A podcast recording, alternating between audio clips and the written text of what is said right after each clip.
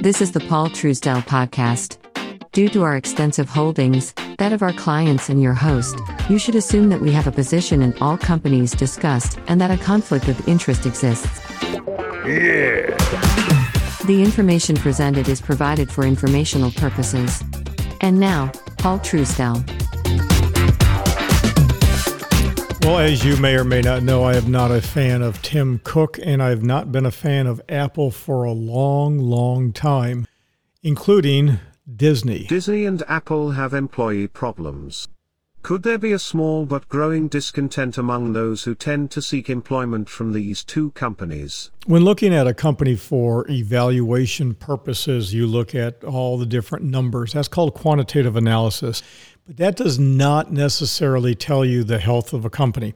The qualitative analysis is subjective. And one of the things I do know is that Apple is known for being a very secretive company. Its corporate culture is one in which employees are expected to walk in lockstep. That's something that Steve Jobs insisted on.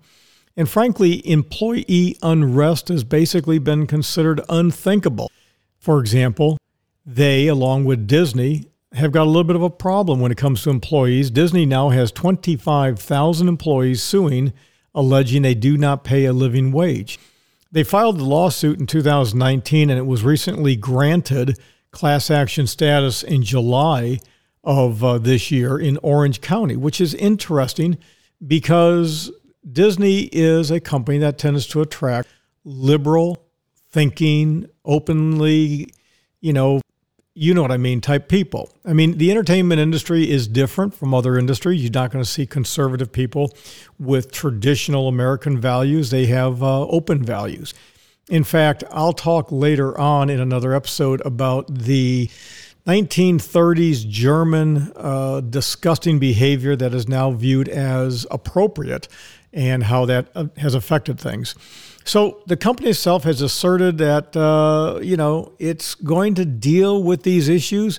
But what's amazing to me is that you actually have people at Apple saying, "What are you going to do about the Texas restrictive abortion law?" and they want uh, them to move out of Dal out of Texas completely. Listen, if I was running Apple, it'd be none of your damn business. It's not our business. We don't mix politics and business unless you're dependent upon the government tit, and we know that that's the case. But those kind of employees, uh, for me, they would be fired. But I've got to pay attention to what's going on. So social issues have been roiling through Silicon Valley for several years. They've taken root in uh, Apple.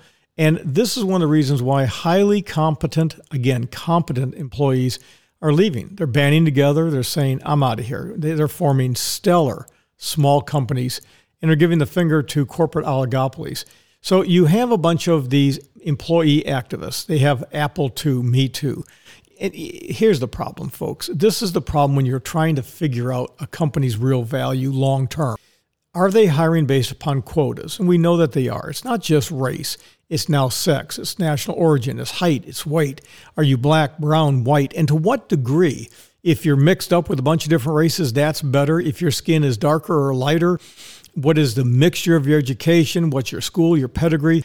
What about abilities? And so the problem is we've got unequal hiring practices, and there's a reason for that because people's skills are unequal. But Apple, which is interesting, and Steve Jobs, who screwed over a lot of programmers years ago, their secrecy discourages employees from speaking out, and people are kind of concerned about that. The same thing's going on with Disney.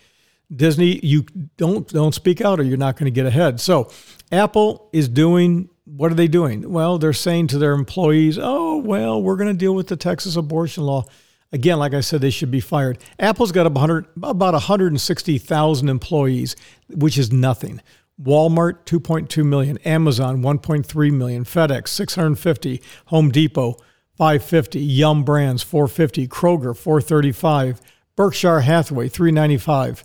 Uh, IBM, UPS, Target, all of them three to four hundred thousand dollars. So it's a small employer, but they make a lot of money. They tend to get an over excessive amount of publicity when something goes on.